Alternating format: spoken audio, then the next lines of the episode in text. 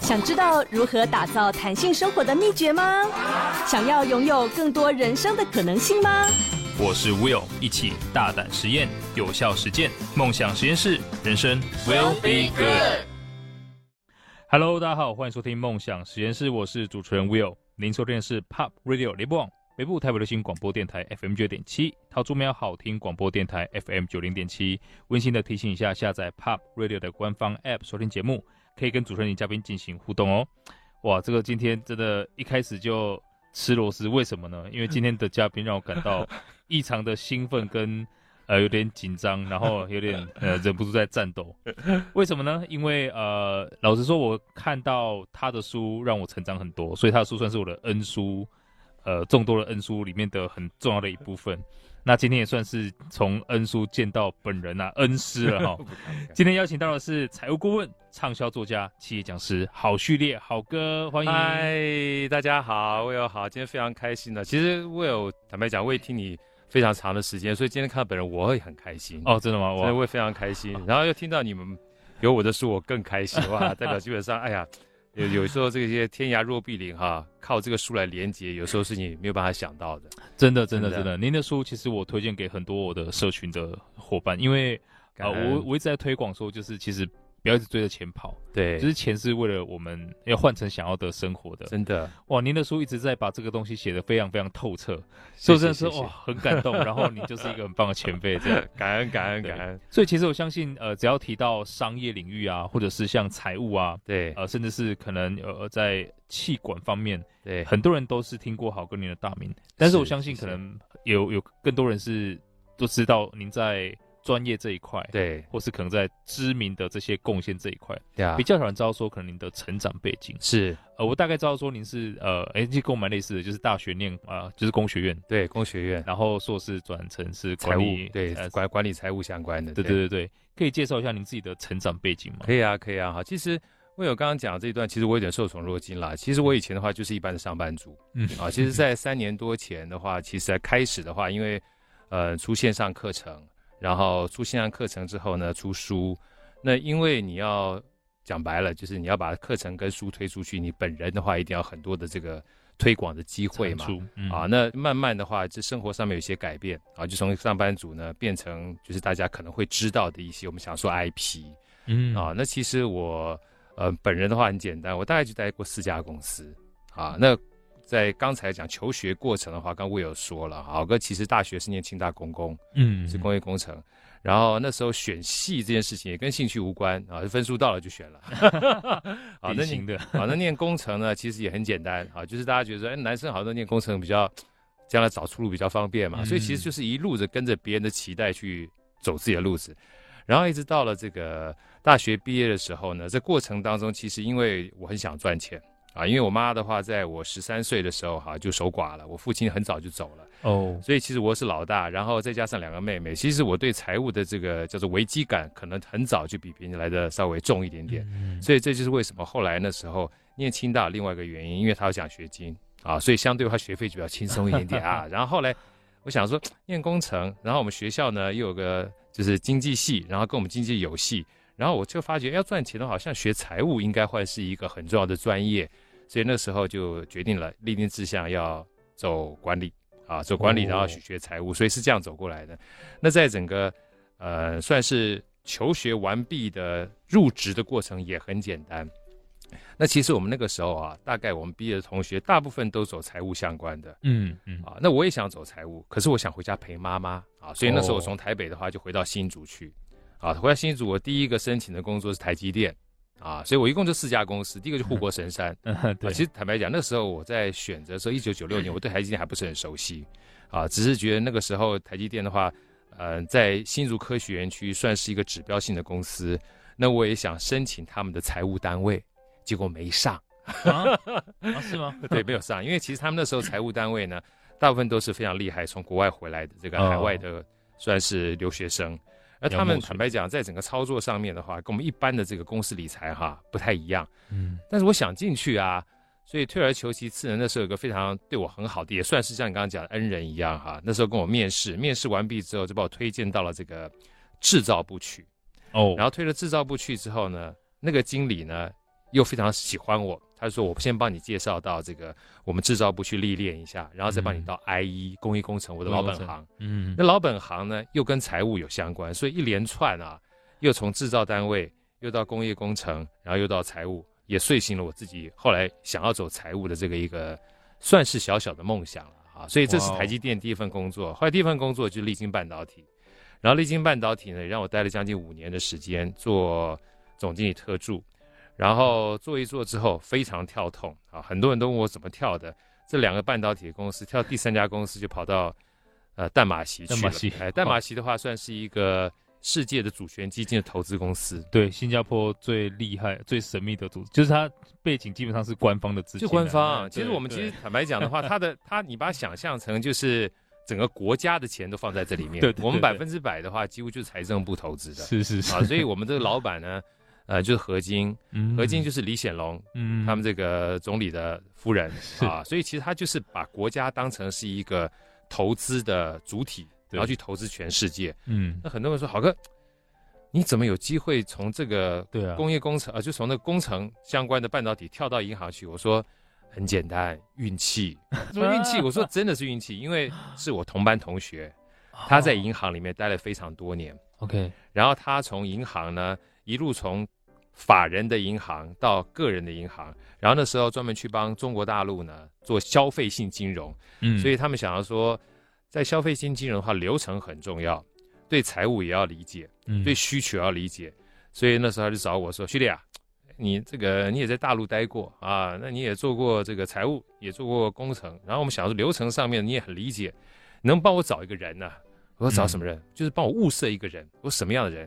他最好是在大陆也待过，然后也了解财务，然后对工程呢，所有这个流程的解析呢，能够非常清楚啊。那最好呢，基本上。”对这些中小企业或大型企业的需求也都很明了，这样的一个人，我说兄弟啊，你直接跟我讲说你要我就好不就好了。所以其实后来我都跟别人分享，我说有的时候啊，这个人脉啊，不一定是你认识多少人，因为我们有革命情感，然后互相在学生时代就换铁兄弟啊。我说人脉从来不是你认识多少人，而是你帮助过多少人。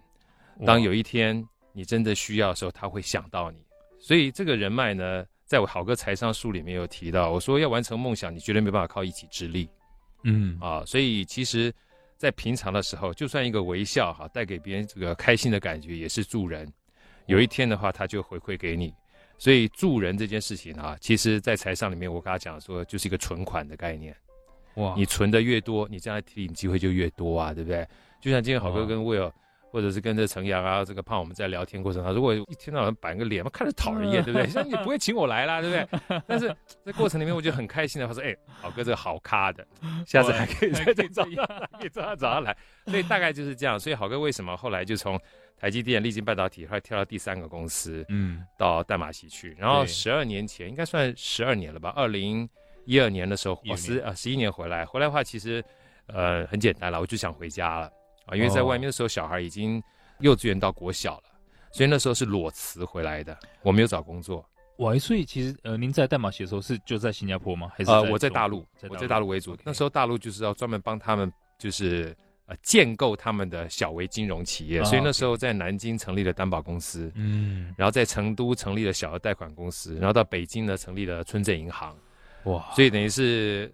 都是在3线城市跑了，就是比较资源稀缺的啊，所以开创者，可以这么说。那我觉得那个经验对我而言很好，因为我那时候算一算，我大概跑了快140多个的3线城市，这5年之内，哇，很多人觉得很多，对不对？我也觉得多不多？对吧？对我下面的这个，我下面的弯档哈，就是我的这个 staff 跑得更多，跑了300多个。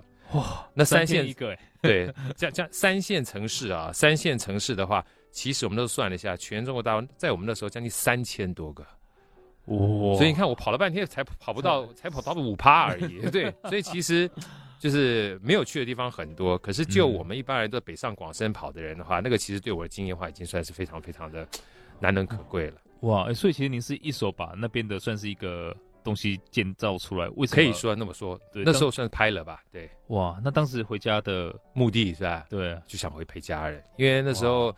本来想去2年，好哥人家说，哎呀，你放弃这个，就是很高兴回来，好不觉得可惜？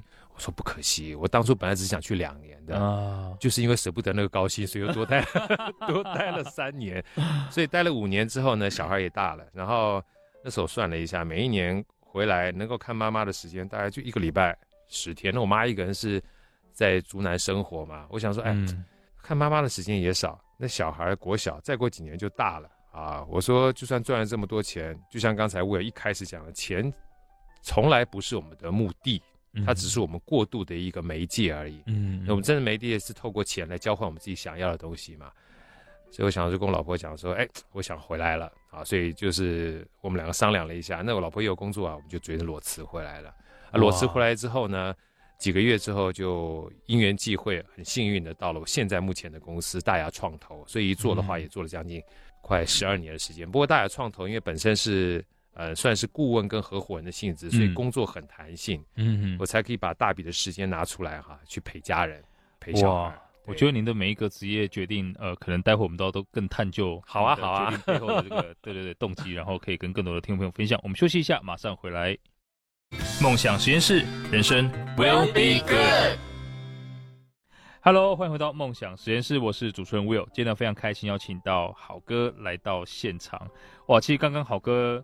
在分享自己的整个职涯过程，对，有一点点成长的背景跟过程啊，我觉得，时不时也丢出一些让人家就想要记笔记的一些名言啊，对吧？所以其实我们刚看到好哥，其实觉得钱真的不是最重要的，就是可能你有时候一个微笑，你帮助了那个才是最重要的储蓄。对，所以人脉并不是说你认识很多很多人，然后硬要去拿很多名片什么的，对，而是你可以真心的去帮助一些人，对，让人家想要什么时候会。想到你，我觉得这个是真的非常非常重要。没错。那好哥当时做了一个很重要的决定啊，这个决定可能是用现今社会的角度是比较难理解的，对，就是放弃100,000年薪，对，然后回来陪家人，对。可是如果从好哥写的很多书里面就可以看到说，其实真的家庭也好，或是跟妈妈相处的时间也好，这些是用钱换不回来的，对。那这样我想请教一下好哥，就是您一开始有提到说您是财务背景毕业的嘛？对，那同学就是很多是往财务方面走，对。可是我相信说，您在后面写关于财务管理的时候，更多写的是人生，对，就是这个不是在所谓的大学里面或硕士班可以念到的，真的。您这些体悟是哪里来的？朋友。所以我觉得刚刚 Will 在讲的过程当中，我觉得最近啊，我听到一个我非常喜欢的老师，他在讲老子《道德经》啊，哇，《老道经》，我之前就有念过《道德经》，但是念的囫囵吞枣。然后在他讲的过程当中呢，就讲到几句话，我这边自己跟大家分享一下好了，因为鼓励大家读书嘛哈。我说读书呢，透过一个我自己非常喜欢的说书人，反正他读书点亮生活。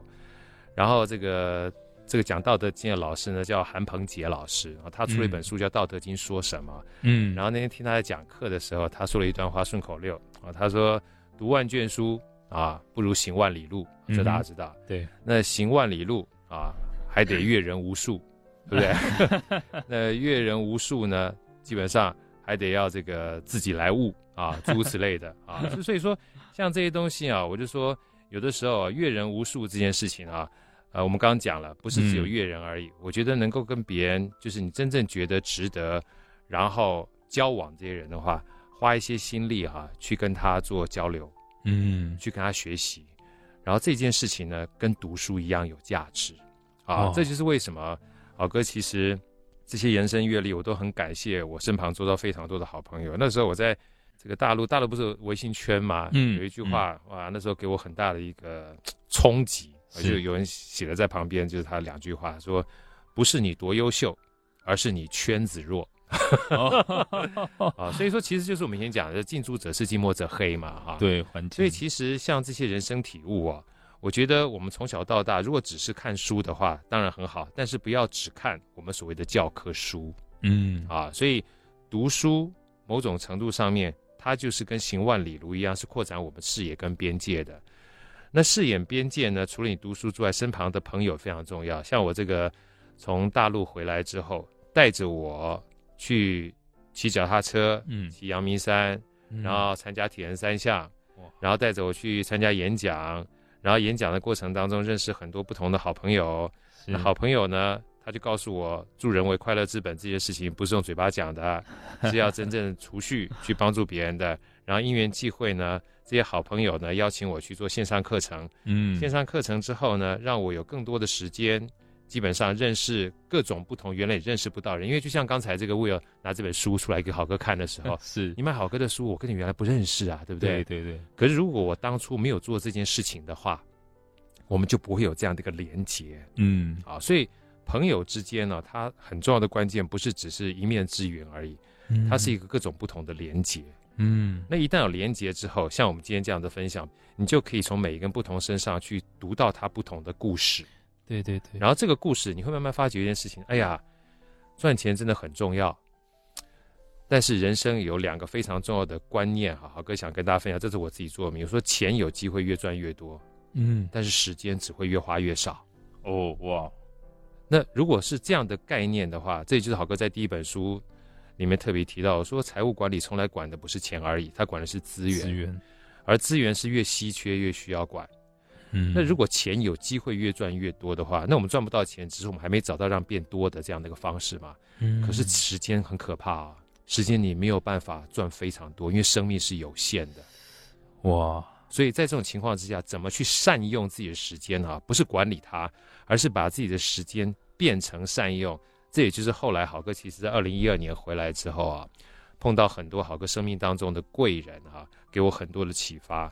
这个反而就是好哥在包含后来啦，书里面也有特别去提到的，就有时候我们在工作的过程当中，在努力的过程当中，可能除了埋头苦干之外，要稍微抬头苦干一下。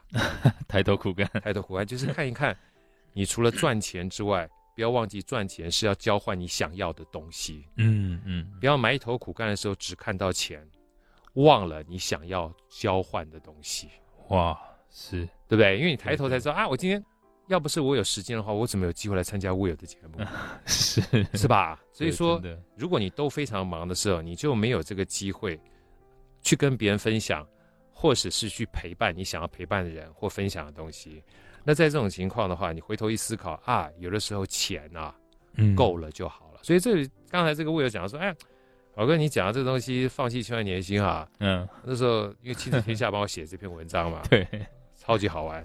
是他那时候一 po 出来之后，下面就很多留言，留言一大堆啊。原来你觉得都是正面的吗？怎么可能啊？其实也不见得负面，就一堆人说，哎，这家伙赚够了啊，赚够了才回来，赚够了才。然后我就想一想之后，听起来好像怪怪的，但是很有道理，很有道理。我就把那一堆啊，都把那个什么视频剪辑下，然后把那人名用掉，因为不要有这个隐私权嘛。然后用掉之后，我每次跟别人演讲的时候分享说，他们讲的是对的。哇，好哥，我发现您的心态也是很值得学习。因为我跟别人分享这件事，就是也许他觉得不太对，可是回过头来他的不太对，事实上是对的。第一个，我去大陆干嘛？我就是赚钱的啊，是不是？抛弃妻子就为了赚钱啊。对。那赚钱完毕之后，我为什么要回来？因为我不想一直赚钱，忘了要回来陪家人这件事情，对，陪我妈，陪小孩。所以我在2012年之后，我大概每个礼拜五固定陪我妈，礼拜六、礼拜天的话就陪我丈母娘。我把它变成一个 calendar 下来。哇，那前提他讲的是对的，因为我本来想赚2年，舍不得又多赚了3年，对不对？所以赚够了嘛，够了。所以我第一个我说，每一个人哈，在放弃掉你的高薪工作的时候，不要忘记，你还是要真先赚够了。因为钱还是很重要啊。我们讲说钱不是万能，但没有钱万万不能啊。所以从来不要唱高调，对不对？哈，所以一定得先赚钱，拼命赚钱，用主动的时间去赚到主动收入，把它存下来。你才有机会透过这个已经赚了不错的钱了，不管放到银行流放什么地方，或买房子去赚被动收入嘛，你才能赚到自己的时间。第一个要赚够了，第二个更重要的关键是你要知道你赚够了。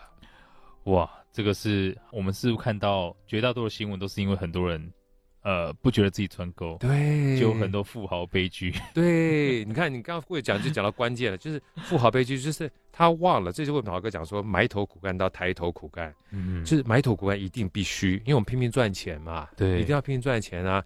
那当赚的很多、赚够了的时候，要偶尔抬头起来看一下，就是钱够了，不要忘记钱是拿来交换东西的。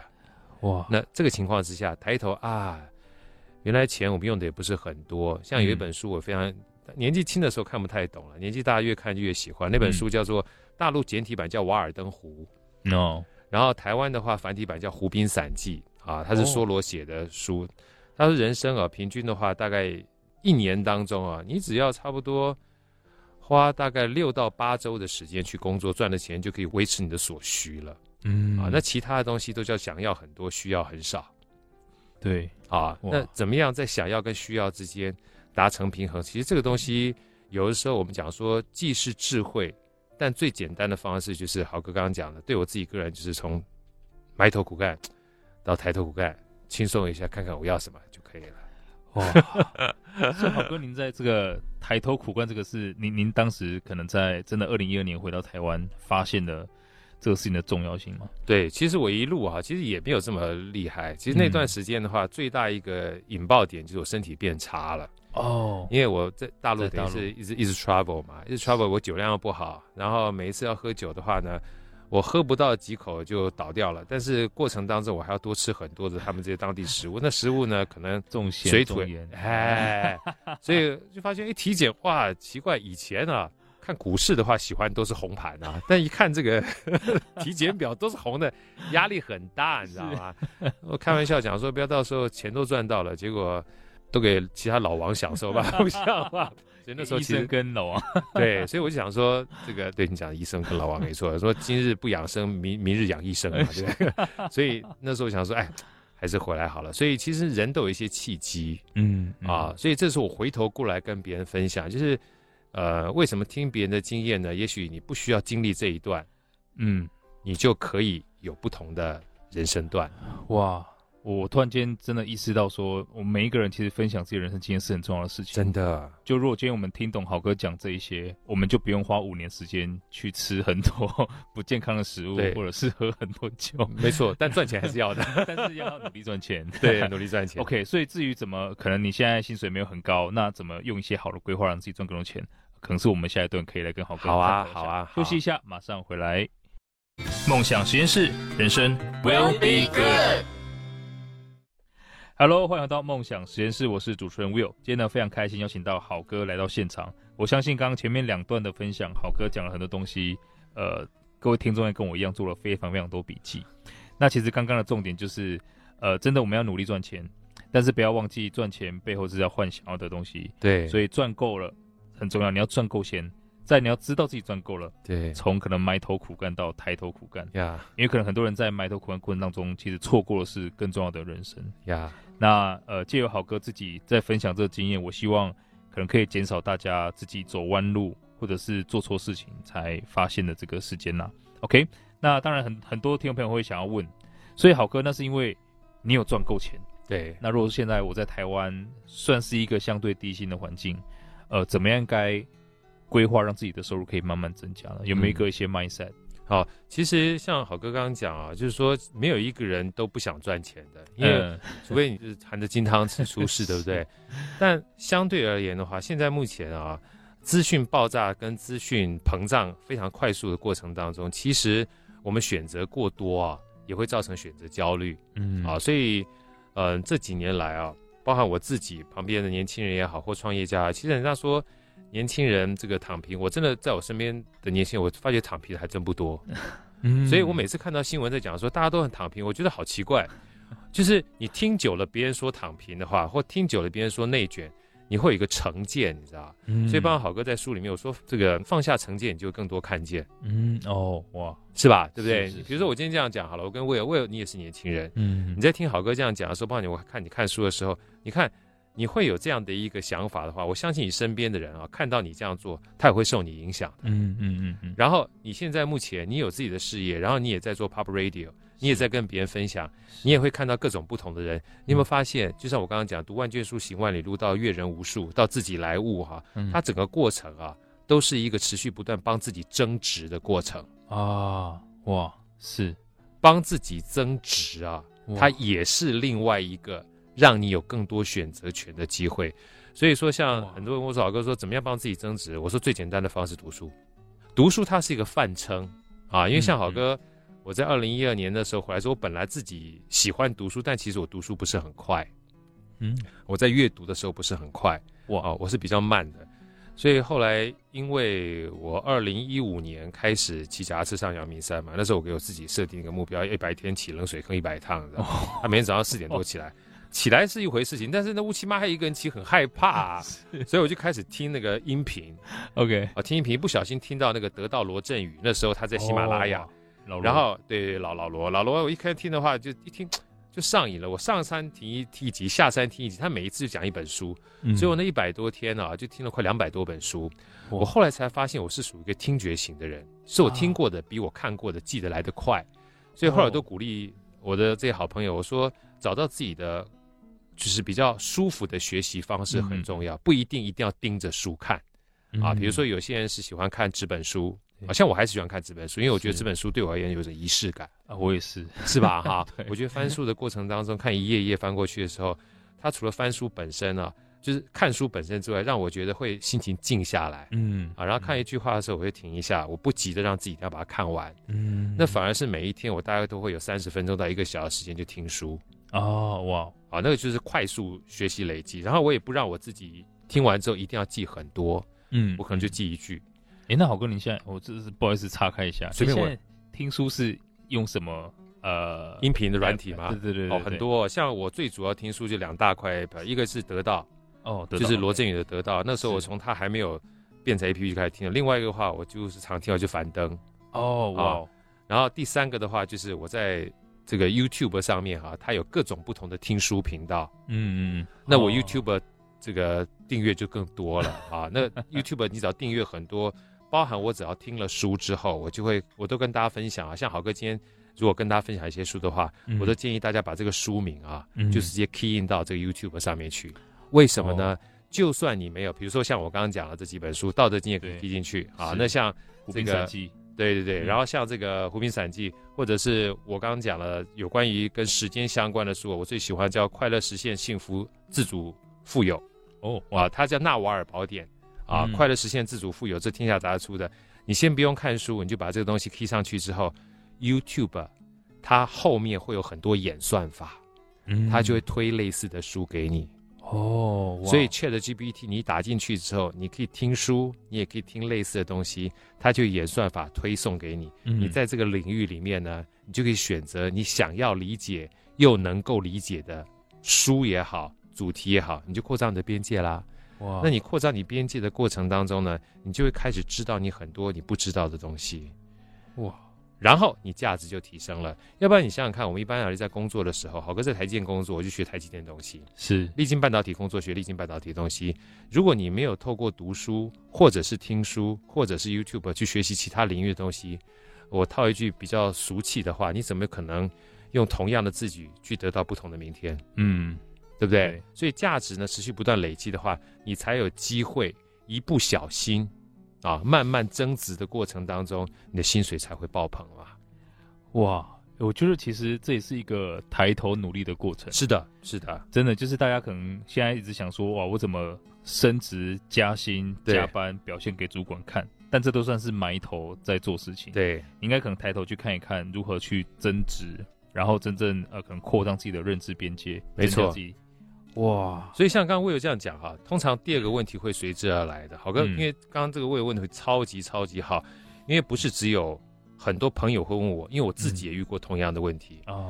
怎么说呢？很多第2个问题就来了，好哥，我已经忙得跟鬼一样了，你还叫我看书，是吧？你还叫我看书，我已经累得跟鬼一样。我说，越是累得跟鬼一样的情况之下，你越要每一天拨出一点时间来疼爱自己。好哥，多长时间？我说5分钟就好了。5分钟，因为很多人都认为一定要很长的时间嘛。我说5分钟，你给自己个仪式感，不管说在睡前呢泡一杯热牛奶也好，或早上起来泡一杯热咖啡也好，或热茶也好，或一杯温水也好，你要很慎重的告诉自己，这个在书里面哈，好哥再推荐大家一本书哈，这本书也是非常喜欢的书，叫《次第花开》。我也喜欢那本书，是吧？超级棒。次第花开呢，其实它很多的概念都在讲正念跟当下。那这个好哥要讲的就是5分钟，你要很刻意的告诉自己，摸一下杯子，告诉说这接下来5分钟是你自己的。嗯，没有办法从这5分钟把你给偷走。嗯嗯嗯。然后这5分钟，你就算看一页书，看一句书，或者是现在目前的话，好哥也喜欢听文森说书啊，以前稍微比较更短，有5分钟6分钟，现在通常10几分钟，你就听个10几分钟书，这段时间属于我自己的，没有任何人的打扰你。哇，你看1天5分钟，1年的话就1000多分钟，你都没有办法想象，经过1年之后，你跟自己讲啊，我都不一样了，真的是吧？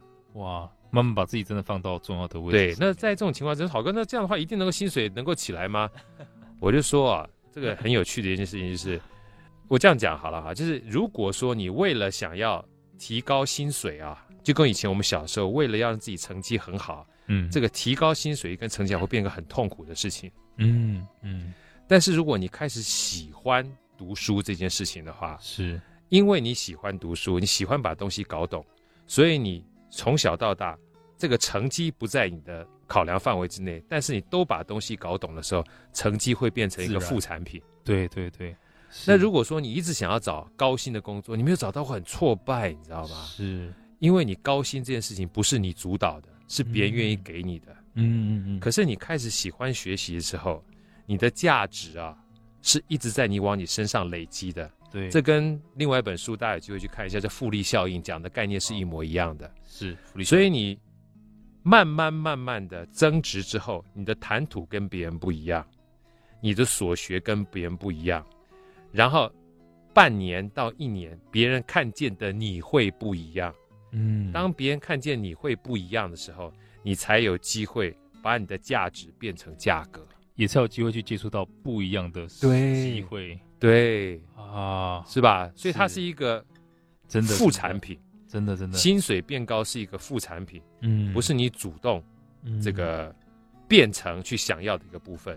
好，所以大家可以参考看看。哇，真的很感谢好哥的分享，因为我相信这也才是所谓比较长期可持续的做法。真的，它有迭代，不然很多时候可能我们好不容易用尽心机抢到一个职位，你不知道下一次还要再这样来一次。对对，那在于好哥刚刚提到很棒，就是如果你很忙，真的要给自己一点点时间。就像我举一个很通俗的比喻啦，就像现在可能。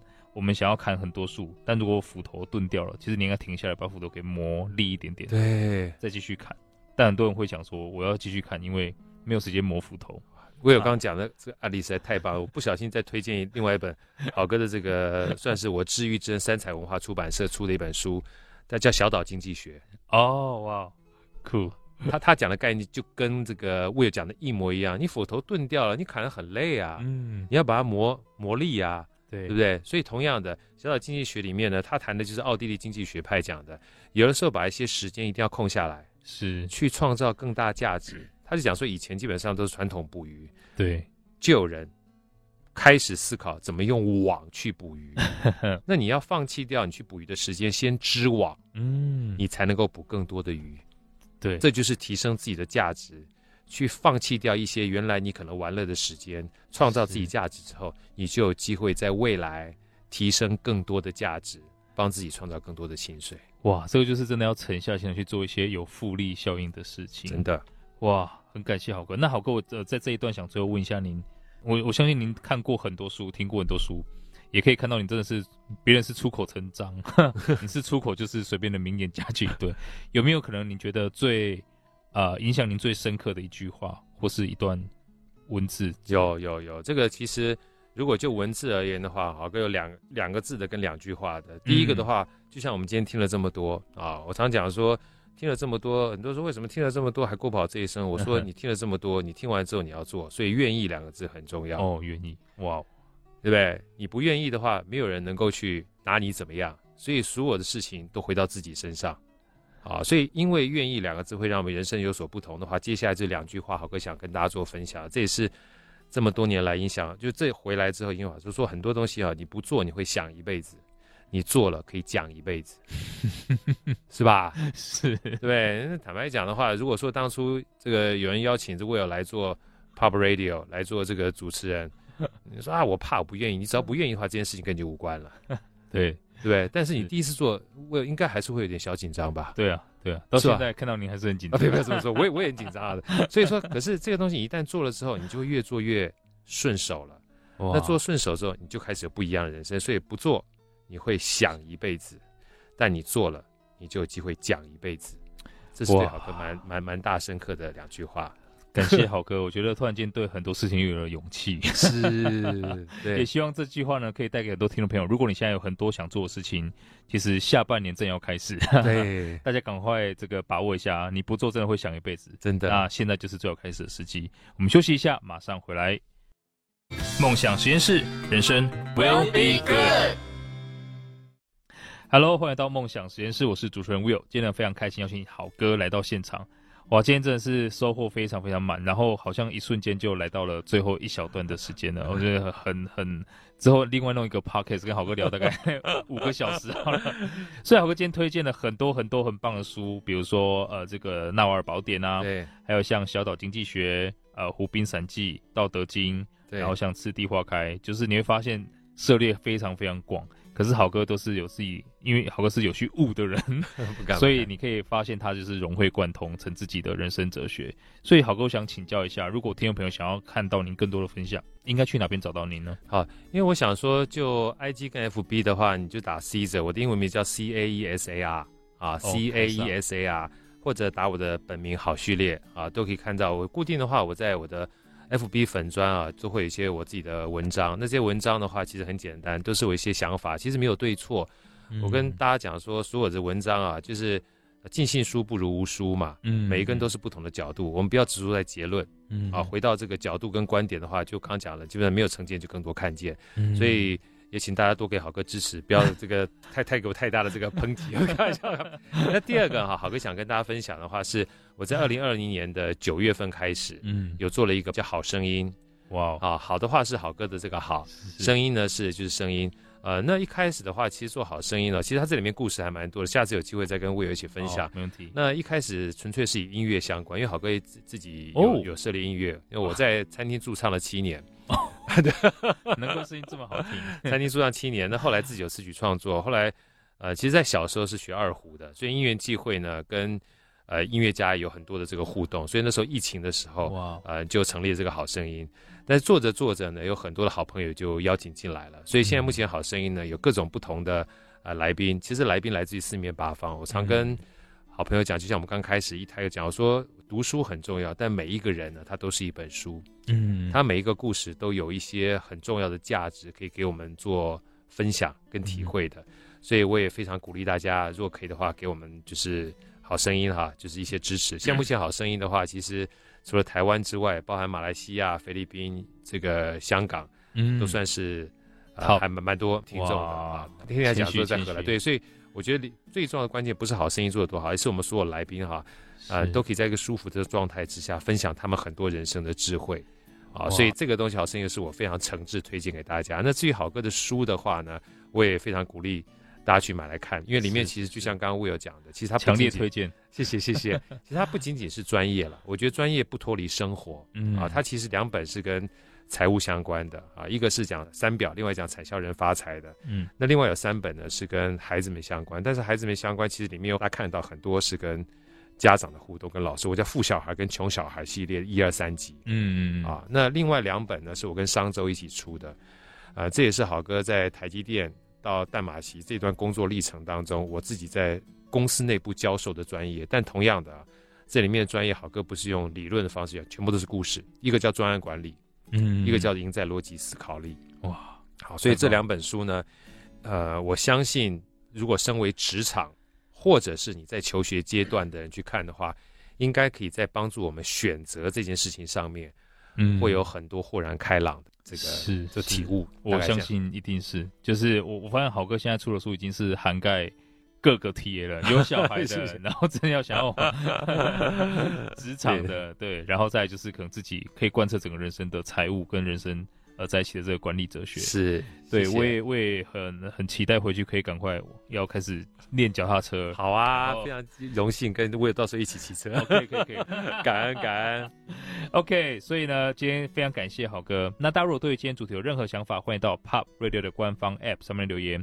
那如果听众朋友想要跟我或者我们嘉宾进行更多的互动，或想要重温今天精彩内容，欢迎到脸书搜寻 Will Be Good 黄世豪来追踪，我都会把今天的精彩内容上传。那也大家不要忘记去搜寻一下好哥的这个 IG， 其实搜寻好哥的名字就可以了。改对，因为 C 蛇对很多人来说应该蛮难拼的。对，搜寻我中文名字就好了，是不是？对，好，所以呢，这个请大家持续的这个收听节目。那下个小时继续锁定 Pop 无线欧美航班，下周六下午4点我们空中再会了。再次的感谢好哥，谢谢 Will， 拜拜，谢谢大家，拜拜。